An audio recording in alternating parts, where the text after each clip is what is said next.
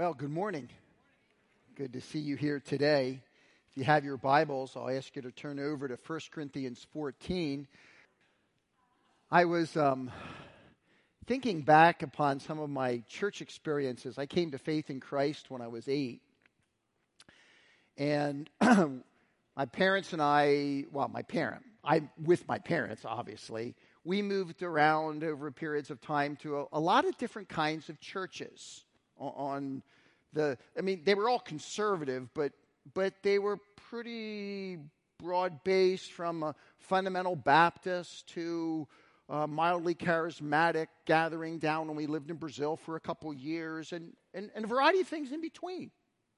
So, um, and, and I also have the opportunity to speak at a variety of churches, uh, churches that have different stances on different kinds of things. So it's, um, it's fascinating for me to see sometimes what churches do. Sometimes uh, churches do things that make us a bit concerned, though. Uh, case in point, remember when I was in uh, high school, junior high school, sorry. I had a real good friend whose name was Danny Stone. So I was at the local Baptist church, and he was at the local Pentecostal church. And so I invited him over to our church. And um, it, it, was in Sunday school with the youth. They brought him up because he was new and ha- took him through some interesting song where they're flipping him upside down and all. I mean, you know what the Baptists do, that kind of stuff. And, and, and, and it, was, it was devastating for him. And he never came back. Just, you know, I, I, I was in seventh grade. I thought it was funny. But no perspective, just no perspective. And then we would go and visit their church. And we would get to the end of the service, at least this was their custom. They would have an open time at the end where it seemed like everybody in the church was speaking in tongues, but my parents and I. And that was a little bit disconcerting for me, too, frankly, because I didn't have a clue what anybody was saying. I was only in junior high. You see that stuff, don't you? All kinds of extremes in all kinds of different churches. I, have been in other churches where I've heard people get up and speak, and they've spoken absolute heresy. Sometimes guaranteeing and promising people that they will be wealthy if they do a certain amount of things. Or they'll be healthy and never get sick. And they curse people in doing that, to be honest with you. It's not biblical. And I've been in other churches where um, they're so spontaneous. I'm a pretty spontaneous guy. But I've been in some, some churches where they're so spontaneous that you don't have a clue what's going to come next. And I don't think the people running it do either. It's not just our day, folks, where people struggle with these kinds of things. It was a problem in the first century. And Paul in 1 Corinthians 11, 12, 13, and 14, all those chapters deal with issues that go on when the church gathers for worship. And, and I, understandably, there, there, there's controversial things there along the way. I, I, I get it. But Paul's willing to speak into these things. When you come to 1 Corinthians 14, 12, 13, 14, but 14 in particular, one of the challenges was this. Some people who had the gift of tongues, and uh, maybe I'll just, well, that's how the chapters develop. Chapter 12, Paul talks about God gifting people. Chapter 13, the importance of love. And then he hones in on chapter 14 and deals specifically with prophecy and tongues, which is what we're going to talk about today. Okay?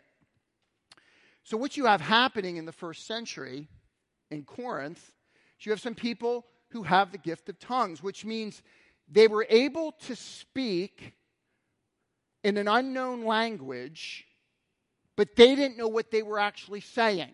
But they knew it was from God. And um, it, it was exhilarating to have that opportunity. You, you understand that, right? And so they had this gift where they were able to speak this unknown language. The problem was the people sitting in the congregation didn't know what they were saying either. And Paul has to speak into that issue in chapter 14. And what he's going to argue, so I'll kind of tip my hat before we even get to it. What's he, what he's going to argue is everything we do in, in the congregation should be to edify the people. And it, it should be done in a way that they understand because it's stated clearly. They can apply it because it's biblically accurate. And it's done in an orderly way. I mean, that's really where Paul is going in this book. But but so so he's got to take folks with this gift and basically say, what does it mean to use this in a way that edifies the people of God? And what he does is he, he compares and contrasts it with prophecy. Now, I've listed for you these two gifts the gift of tongues. I guess I can look back there. There's a screen back there. I forget that. Okay there's the gift of tongues and there's the gift of prophecy. Um, and, and, and just so you know, these things are debated, but I'm going to give you my take on it. My take is in dark. Tongues is prayers of praise to God or revelations from God. They can also be songs, you'll find out in this passage. People can sometimes sing this, okay? Um, in a language always unknown to the speaker and often unknown to the hearer the reason I had to say that is in the book of Acts, there were certain individuals who, in Acts 2, when they spoke tongues, they didn't know what they were saying. They knew it was from God. But because there was all kinds of different groups represented in Acts 2 at Pentecost from all around the empire, some heard him speaking, in, some heard Parthian, some heard Iranian, some heard Latin, some heard, some heard, some heard. So in Acts 2, people were hearing and understanding what, what was being said. But in Corinth, they weren't. The vast majority, anyway, for all practical purposes. And so, what you have then is someone is speaking a language unknown to themselves, and that's always the case. And in Corinth, unknown to the people that are listening. So, Paul's got to deal with that. And then there's the gift of prophecy. And I have to tell you, this is another difficult one. Um, and I've gone in my own studies. If you would track me over the last 10 years, you would find that I've moved around some on this one because it's not easy. But when it's all said and done, I would see prophecy as someone who receives an infallible, authoritative message from God, just like the Old Testament prophets. Okay? The reason, that, reason I think that's so important is because Paul will say that the foundation of the church is based on the apostles and the prophets. So it's a foundation structure that is absolutely critical to the ongoing growth of the church. Okay? And we're going to come back to some things at the end because if you don't have a bunch of questions, you're not listening. You might not be anyway, but but but but I what I want to do is this. I want to go back to the first century and just walk right through 1 Corinthians 14 and see what Paul says to those people then and there because he wants at the end of the day for the people of God to be built up. That's the purpose. Okay? Then we're going to come to the thorny question at the end. So, what's that mean for us today? Okay? So, we'll get there, but we're just not going to start there. Does that make sense? Let's talk it through and then, then we'll, we'll, we'll make some concluding points along the way. And I have to tell you this also you will have questions probably when this is all done. So feel free to come and talk to any one of us about any questions that you might have, all right? Because we want to handle it in a way that honors God, but is also sensitive to the people of God. All right, so let's jump into the passage um, and see what he says. I think the passage, and, and one of the things we do back at the school is they w- when they teach, when we teach, there, there's certain kinds, and Don and I have talked some about this, and I think I violate his the rules appropriately, but you shouldn't put too much on a PowerPoint. that's probably too much. However, I really wanted to get it all in there, and that's only half. So sorry. Okay. So squint if you have to. Yes, I'm violating rules that I'm taught, that I'm supposed to be doing as a teacher. It is, but I, we're going to do it anyway, right? I just want you to be able to follow with the passage as we walk, walk through here. So imagine that you are living in the church at Corinth in the first century. And you've got all the gifts that are mentioned in, in 1 Corinthians 12, you see it right there in Corinth. You may have the gift of helps. That doesn't seem quite as glamorous, does it? I mean, you're there when people are sick and you care for them, but what's that? What's that is very important. We learned that in chapter 12. But you've got all kinds of people, and, and you've got some individuals because they have the gift of tongues, they kind of think that that puts them above others. Because that's a really cool one, you know? And that's what they were thinking. And so Paul's got to speak into that here in this passage. So you can see then, prophecy, he'll say in the first 25 verses, prophecy is to be pursued above, now this is important, above uninterpreted tongues, because only that which is intelligible can edify. I mean, I think that's his argument when it's all said and done. I know this is a little teachy, so stay with me, okay? I'll, I'll illustrate along the way. First five verses. Prophecy is superior to uninterpreted tongues for the edification of believers. Listen to what he says in the first five verses. And I'm reading from the NIV. Follow the way of love and eagerly desire gifts of the Spirit especially prophecy. That's kind of interesting, isn't it? So, as a body of Christ, as you're here together, he, Paul, if you're the Corinthians, Paul is telling all of us look, you should, as a body, desire these greater gifts. What are the greater gifts? Paul's going to define the greater gifts as the gifts that edify. Do you see? And that's why he's going to compare and contrast prophecy and tongues and qualify things along the way. For anyone who speaks in a tongue does not speak to people, but to God. Indeed, no one understands them. They utter mysteries by the Spirit. It, it, doesn't mean what they're saying is wrong, it's just that nobody understands. But the one who prophesies speaks to people for their strengthening encouraging, and comfort. Do you see the difference? If I stand before you and I speak in an unknown tongue and there's no interpretation, you may go out and say, Well, that was interesting. What what Finkbeiner say? I have no idea. But he, he was pretty excited about it. No, no, but I am. And they were too, because God used me.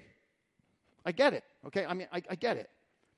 But, but at the end of the day, if I stand before you and I do what I do for Doug Finkbeiner, I've got it all backwards, don't I? Okay. Verse, verse 4 Anyone who speaks in a tongue edifies themselves, but the one who prophesies edifies the church. I, I would like every one of you to speak in tongues, but I would rather have you prophesy.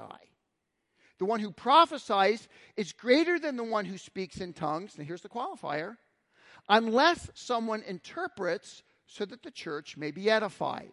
Do you see what he's saying? Edification drives this entire process. And Paul says, I'm not against these gifts. If, if God so designed that we had all of them, that would be great. He hasn't. 1 Corinthians 12 told us that. But yeah, the more the merrier, right? So he's not against the gift of tongues. He's against using the gift of tongues in the church if it's not interpreted. Okay? Verse 6. Now, brothers and sisters, so this is that second point there. An interpretation of tongues is the correction to the problem of uninterpreted tongues in the assembly. Okay, Paul. So you're saying you have a problem with someone speaking in tongues, an unknown language to themselves and others. You have a problem with that. Paul says, Yes, I do. So what, what are we supposed to do? Paul says, I'll tell you. Verse 6. Now, brothers and sisters, if I come to you and speak in tongues, what good will I be to you unless I bring you some revelation or knowledge or prophecy or word of instruction? In other words, if it's not articulated and understood in those other ways revelation, knowledge, prophecy, word of instruction, teaching it's not going to help. Even in the case of lifeless things that make sounds, such as the pipe or harp, how will anyone know what tune is being played unless there is a distinction in the notes? Again, if the trumpet does not sound a clear call, who will get ready for the battle? Did you see Sam up here playing today? Where, where's Sam? Where's Sam? I'm sorry, Sam, I'm sorry, okay? But it blessed my heart. But I want you to know something, Sam.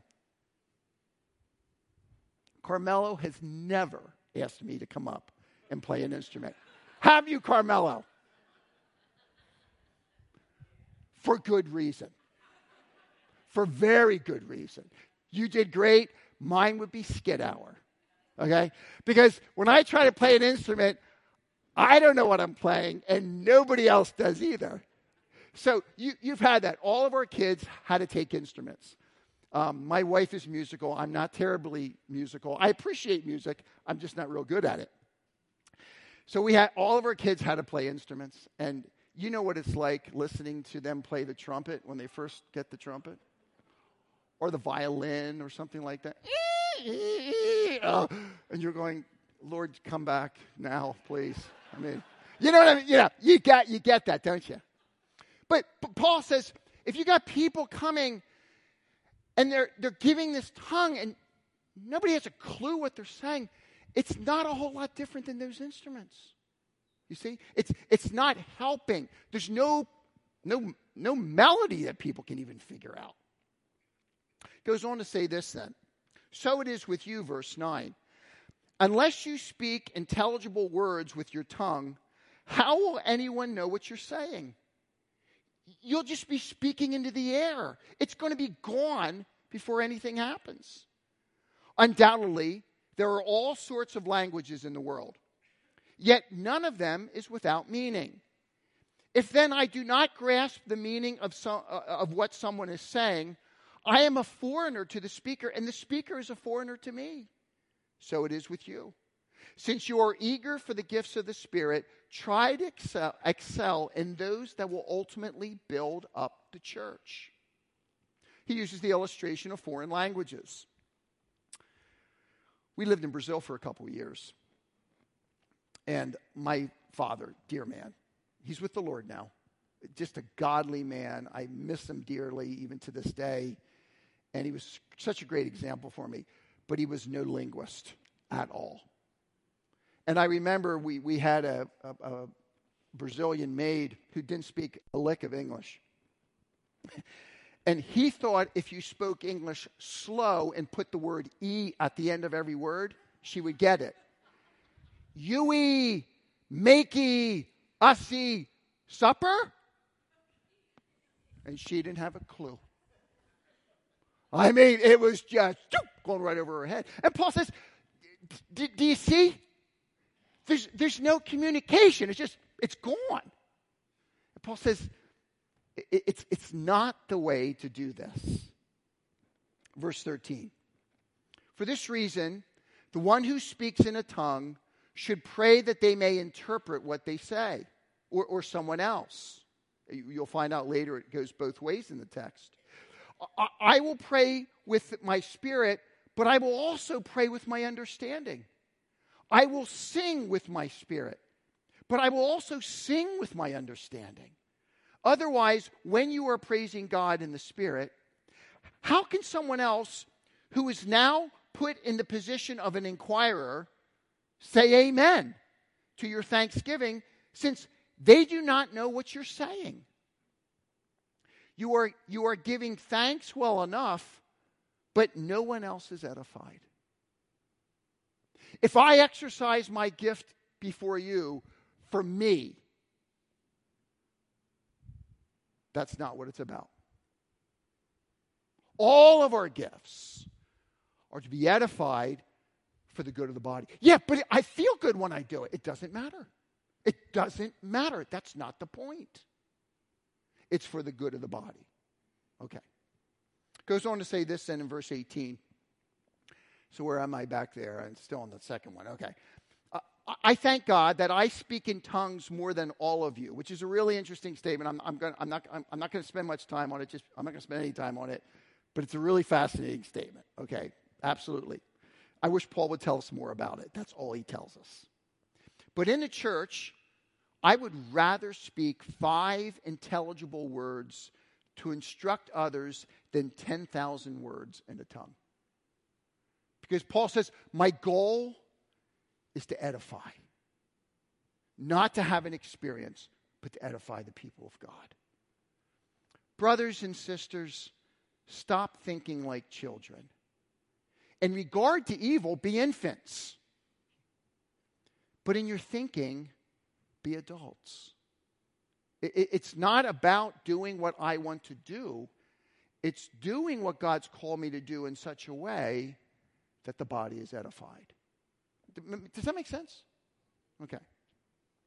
And then he quotes from this passage in Isaiah 28, and I'll read it and just make the application. Again, it's a fascinating context, but I'm also looking at my clock. So but he makes this quote In the law it is written, and, and, and you, Paul can use the word law for the entire Old Testament. Don't think the first five books necessarily, because this passage is from Isaiah.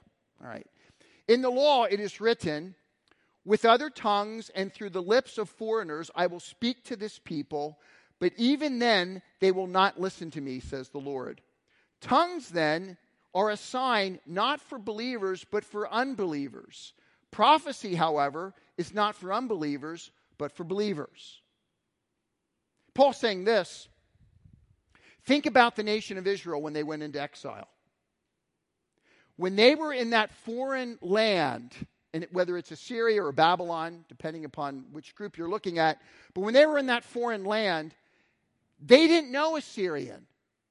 They didn't know Babylonian. They didn't know those languages. So, so the fact that they could not communicate was a statement that of this is not clear what's going on. We are not where God wants us to be. This is a problem. I don't understand. I don't like this. He's going to go on to say that's what happens to unbelievers and and inquirers who might be kind of like newbie Christians. Okay, but that's debated too. Listen to Paul's application. This is really interesting. Verse 22. 23. So, if the whole church comes together and everyone speaks in tongues, and inquirers, maybe newbies, some argue that they're lost people who are just right on the verge of becoming Christians, sometimes what we call in our day seekers, maybe, hard to say. But anyway, you've got these people who aren't in the in group. And inquirers or unbelievers come in, will they not say that you are out of your mind? But if an unbeliever or an inquirer comes in while everyone is prophesying, they are convicted of sin. They are brought under judgment by all, as the secrets of their heart are laid bare. So they will fall down and worship God, exclaiming, God is really among us. Now, there's really two different responses. Is it possible for people to come and visit and go, You guys are nuts? That's what it says and to come back another time and say, God is in this place. I heard, I understood, I felt something in my soul. It's true. I want Jesus as my Savior. I, they're two different responses. And if people don't understand, they may walk away and say, You're crazy or you're mad, as the text says. Do you see Paul's concern? He's not saying tongues are out, but they've got to come under certain controls, controls and restraints. So look at what he says here in verse 26 and following. This is even a worse slide, folks. Look at all the stuff I put on there. And it's better. What I sent to, to Don and Mark, it was longer than that. And we, we it was a good, it's good we condensed it, guys. Anyway, so, but there's the stuff. Paul now is going to say, okay, okay, now that I've talked about the importance of when you preach or when you sing or when you share or whatever you do, that it's intelligible. Now let me tell you how to function how these can function within a gathering. Does that make sense? So he picks this up in verse 26 to 36.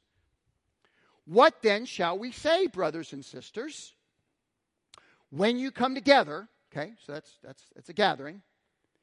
Each of you has a hymn or a word of instruction, a revelation, that would be tied into prophecy, a tongue or an interpretation of that tongue. Everything must be done so that the church may be built up. We got all kinds of gifted people here. Some people, some people, I, I'm amazed when I see people who can actually compose music. It's a mystery to me. I've never been able to quite figure it out. But some people come and, and, and they come and they, they actually put before you uh, this incredible song.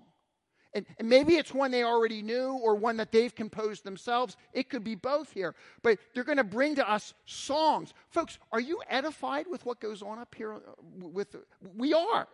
The, the, and, and what I love about our worship team, I've seen a lot of worship teams through the years, folks. And, and I don't know how else to say this, and I'm not trying to toot their horns. But this group understands humility and ministry for the glory of God. I really, I mean, I really believe that. I mean, unless they're just totally hoodwinking me all the way through. But they've been doing it for a long time. Okay. Got to watch Carmelo. That's I'm all I can say. But uh, otherwise, otherwise, I'm good. Okay. No, I'm, I'm, I'm kidding. No, but, but you know what I mean? What it, that, that is so rich. And so Paul says, I know. Paul wants participation. I want participation from, from different groups. So, so people come with all these things, and you, you almost get this idea that he's saying, people are going like, come on, man, I, I'm ready. Paul says, okay, okay, okay, let's talk about it, all right? He goes on to say this in verse 27. If anyone speaks in a tongue, two or at most three should speak. Do you see how he's already bringing some restraint there? One at a time. So, like my experience when I was with my buddy in that Pentecostal church uh, years ago, when like it was just everybody all at the same time. I mean, I don't see that in the text. Do you? I mean, that's not what it says. One at a time, no more than two or three. And someone must interpret.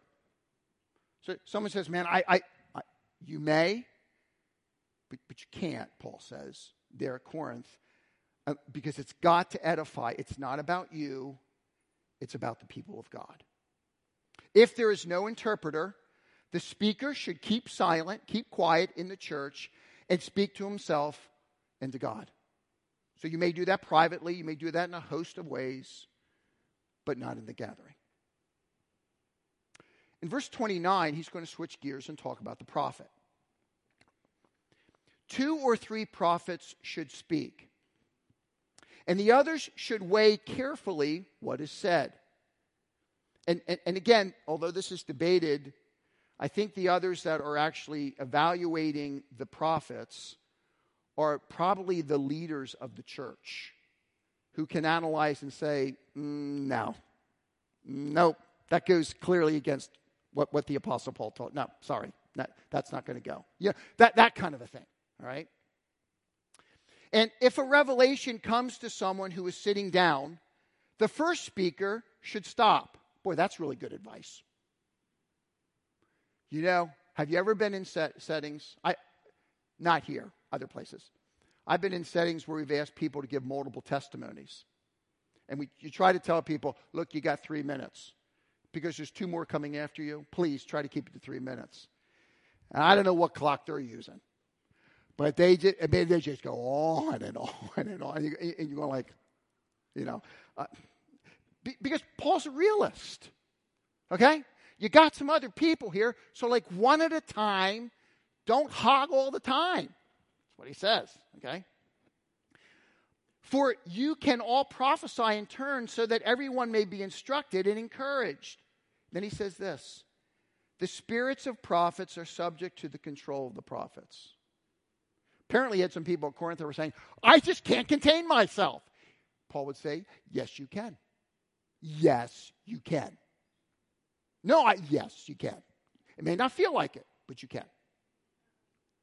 For God is not a God of disorder, but of peace.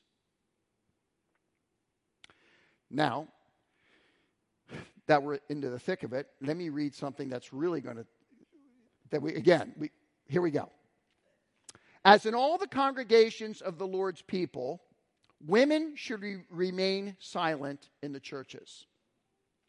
They are not allowed to speak, but must be in submission, as the law says. Could be the whole Old Testament on that one. I think it's going back to Genesis. If they want to inquire about something, they should ask their own husbands at home, for it is disgraceful, it is disgraceful for a woman to speak in the church. James and I were talking before the, the, the message, and I said, Yeah, I'm doing, doing 1 Corinthians 14. He says, It's kind of, I didn't laugh exactly, but pretty close. Pretty close, right? All right. All right. Let me just give you my take on this one. Okay, there's, I actually had another slide, but I, I saved Don and Mark from even looking at this one. But because it, it's a, it's a, there, there's at least four to five viable understandings of what's going on here. Okay? It can't mean that woman, women can't speak in the church, though, at all. It can't mean that. You know why? Because he's just got done saying back in chapter 11 that they can. So it can't mean that. Back in chapter 11, he said, Women can pray in public, they can prophesy in public, but they just have to keep their head covered to show their submission to their husband and the distinction between male and female. Good, good. So either Paul is hopelessly contradictory or something else is going on. And I think probably on the balance of the evidence, some scholars say maybe what happened, and I don't think this is the case. Some scholars say maybe what happened is the guy got up to, the husband got up to give a prophecy. And in public, in front of everybody else, the wife was saying, Honey, where did you get that from? I mean, I have a whole bunch of questions for you. Like, what, you know, and, and, and, and, and Paul would then be saying, like, don't embarrass your husband like that. And, okay, that, that's possible. That's a possible view. But, but I think the view that makes the most sense to me is that he's saying when it comes to evaluating the truthfulness of the things that are spoken in the congregation, that resides with a group of men that, that, that here at the chapel we call the elders. And so, what would happen if, uh, I don't know, somebody somebody who doesn't remind me gary can i use gary okay. gary gary comes up and he shares a testimony and he looks out at us all and says hey folks folks god wants all of us to own a yacht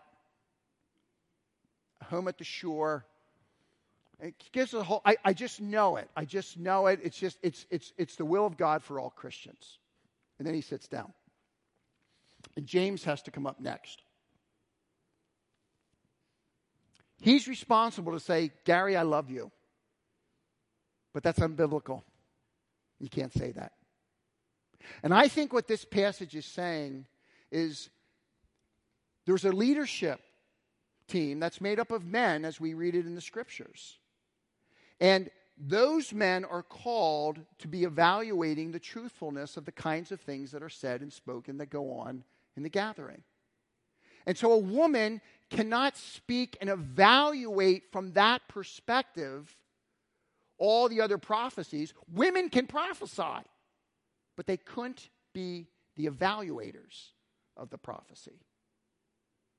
I think that's probably what we're talking about here in the passage. It, to me, it fits most with what's going on because what Paul keeps doing all the way through here is he's trying to harness things in and bring some restraint and constraints into the gathering.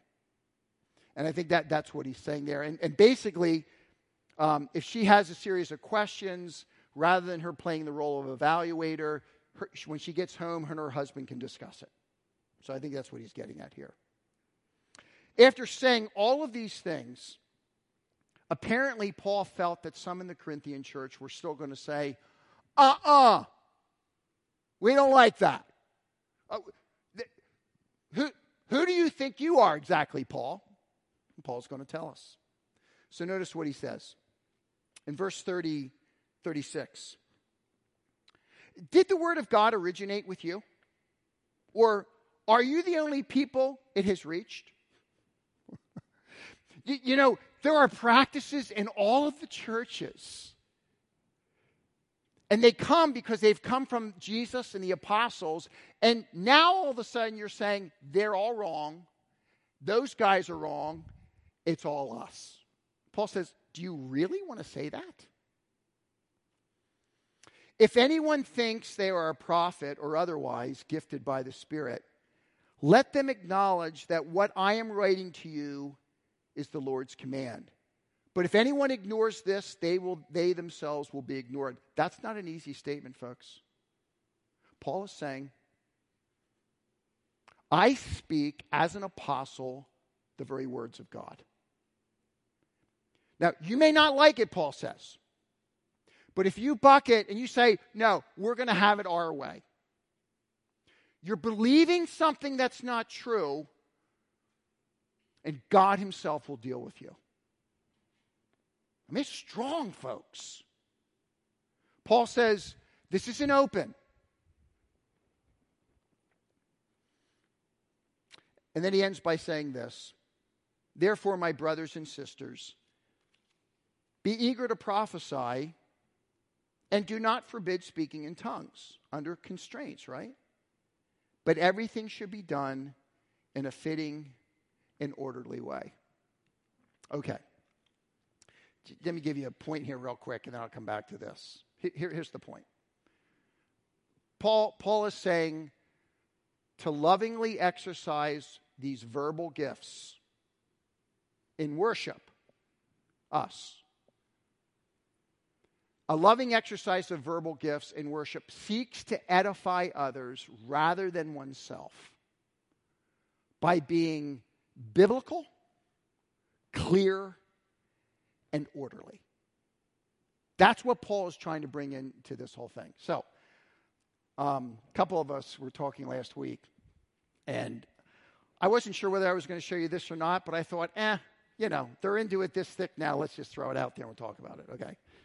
So here's the question that's what Paul said to the Corinthians in the first century. Make sense? What about us in the 21st century? And theologians that are all committed to the scriptures have come down on different sides on this one. Okay? So, to make it as simple as possible, and this is my construction of trying to put all this mess together after reading and reading for years. So, this is my take. I think it's correct. My way to try to put it together. I, don't, I didn't create the word cessation and continuationist. That, that, that was someone else. But a cessationist says this there are, there are individuals who look back and say, that's exactly what was happening at Corinth. I got it. But things have changed between then and now. That was the time where you had apostles in Jesus Christ. It was another time in salvation history where massive amount, a massive amount of revelation was being given to further God's purposes. Which, when you look at history again and again and again, the time of Moses and Elijah and Elisha, Jesus Christ and the apostles, wow, you find all this incredible amount of revelation and miraculous activity. So cessationists say, and, and also, the church is built on the apostles and the prophets. Well, if it's built on them and the apostles are no longer here, maybe the prophets aren't here either. Do you see?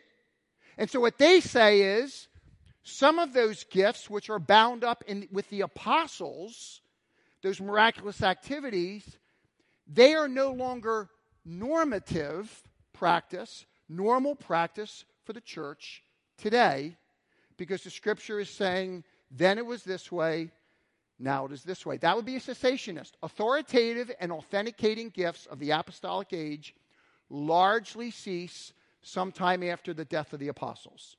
When? People don't always know. Maybe, maybe when the canon was done. Prophecy, though, in my reading of church history, you're finding it for two or three centuries, from my reading. Um, so, cessationist. A continuationist says, no, no, no, no, no. No. This is stuff that continues for all of us for until Jesus Christ comes back. This is stuff that we do to the same degree, if not very close. They would be considered continuationists. And in my own experience over the last, I don't know, 40 years, um, what I found is that what ha- has happened is you start kind of with the extremes. And so you will have continuationists over here, perhaps from the Pentecostal tradition, perhaps from the charismatic tradition, perhaps from the third wave tradition. Okay, there's, there's different, different waves here. And they will look and they'll say, You guys are ungodly. Uh, you're resisting the Spirit. God will never work the way He can work. They're over here doing that. And then way over here, you got cessationists saying, You guys are living like the devil. You, that, that, that's not from God at all. And, and they're just kind of lobbing back and forth. You, know? And what's happened is there's been mediating positions. And again, this would be the way I would say it. I know individuals who are strong cessationists who are very cautious about all of that. Period. When you say, hey, somebody was healed, uh, really? Let's look at that. They would have gotten better anyway. Or, or, or you say, I saw this and this happened in the mission field. They're going to be very critical. They're very cautious because they don't believe that some of those gifts carry over. Sometimes they can be, they can say some things that I think are really unkind. Okay? So you have this kind of moderating position that I would call cautious but open. They're still cessationists. They think there's a difference between the then of the apostolic age. We don't have apostles today. And folks, that's one that our entire leadership team has agreed on. There are no apostles, big A apostles today. That was part of the foundation of the church. And so this position will say, you know, I'm cautious about seeing that stuff all as normative because it was so much pointing to what the apostles were uniquely doing. But I'm open to God doing what He wants, when He wants, for whatever reason He wants. I mean, it's really hard to see what goes on in the mission field. I, I mean, I don't think you can, de- well, I don't think you can, maybe you do, but I don't think you can deny the fact that Muslims are coming to faith in Christ through dreams. It's, I mean, it's happening. Just, I, don't, I don't know how you could say that's not the case. So, uh, a cautious but open cessationist says, I'm not going to put God in a box. God can do miracles. He'll do miracles as the people of God pray. Let's pray for it with all our heart. Yeah. I'm just not so much convinced that there's a particular individual in the church you always go to if you want healing. Just not, I'm not sure about that one. Yes, pray for healing. Yes, expect miracles. Yes, in the mission field, don't let God be God. See what I'm saying? Cautious, but open. This over here, a very open position. Am I going to? I shouldn't go any further than here, right? Okay. they even they even blocked me in here. What I need is a cage. Okay, a cage would be really helpful. Okay, that probably would help. I won't go there. I had some other thoughts, but we'll forget that. Okay. So, a very open position here. It's freewheeling, folks. And, and I have to tell you, I'm concerned about both extremes. I'm concerned about because what ultimately happens here is the sufficiency and the authority of Scripture gets compromised. I, I, I have a, a, dear friend whose name will remain anonymous, and he, he's, he's here. And he's got a heart of gold. He loves souls. He evangelizes. He puts me to shame. He evangelizes so much. So he's my friend. He's, he, he knows Christ deeply. I, I don't question any of that stuff. But he wants this stuff so bad that this is kind of boring, to be honest with you. That's a problem to me. And so my my my purpose with him is not to take him over here. My purpose here is to fudge him to the middle. Because in the middle, you have people who are open. They see the gifts as being largely, not, not maybe as maybe not quite as much during as the apostles' time, but but but but they're, they're, they see them continuing but they're very cautious to evaluate everything by the Word of God. I mean, big time. That, that, that's their passion.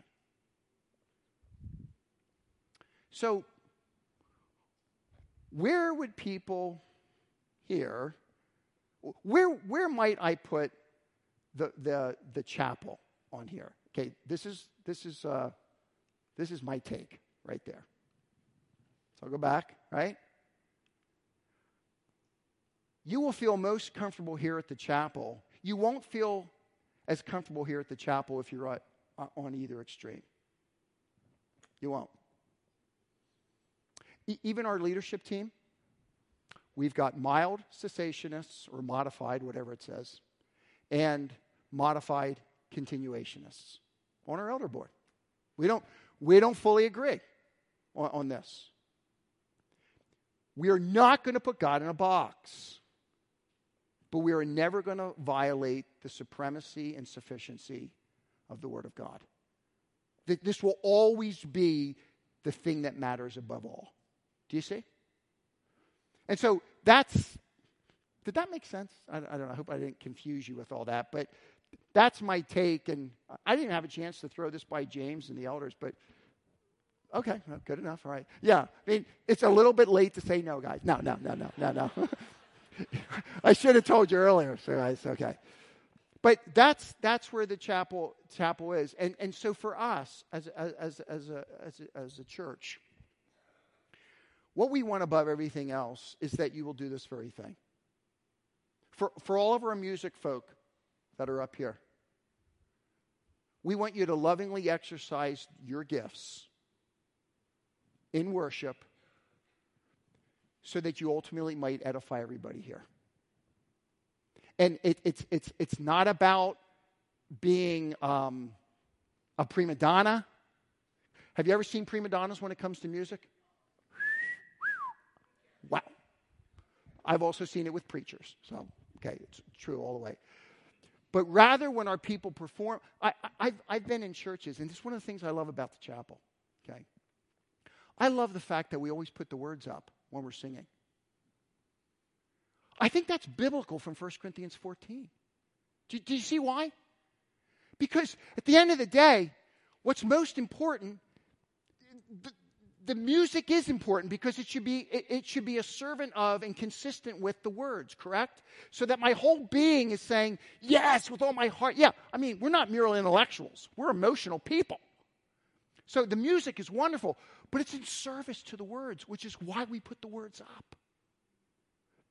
I, I've been in settings, and maybe it's my age, I don't know. I don't have a clue what they're saying when, when, when, when they sing. The, the music, boom, boom, I mean, it's powerful. But I'm trying to think, they don't put the words up, and people are, are singing, but or, or the guys up there are singing, and I don't have a clue what they're saying. That doesn't strike me as being biblical, folks.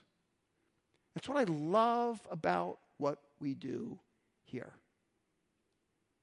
If someone gives a testimony, they have a prompting in their heart they want to share, whatever. If I get up and preach, James gets up to preach, or Tim gets up to preach, for all of that, it should be done in a way that it's orderly, it should be done in a way that it's clear, and it should be done in a way that it's consistent with the teaching of God's Word. And that is our passion for what we do together. Do we always get it right? Nope.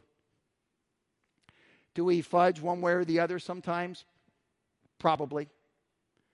But it is our passion to communicate this way in the church setting. I'm done. Let's pray. Father, this whole passage is about the body of Christ.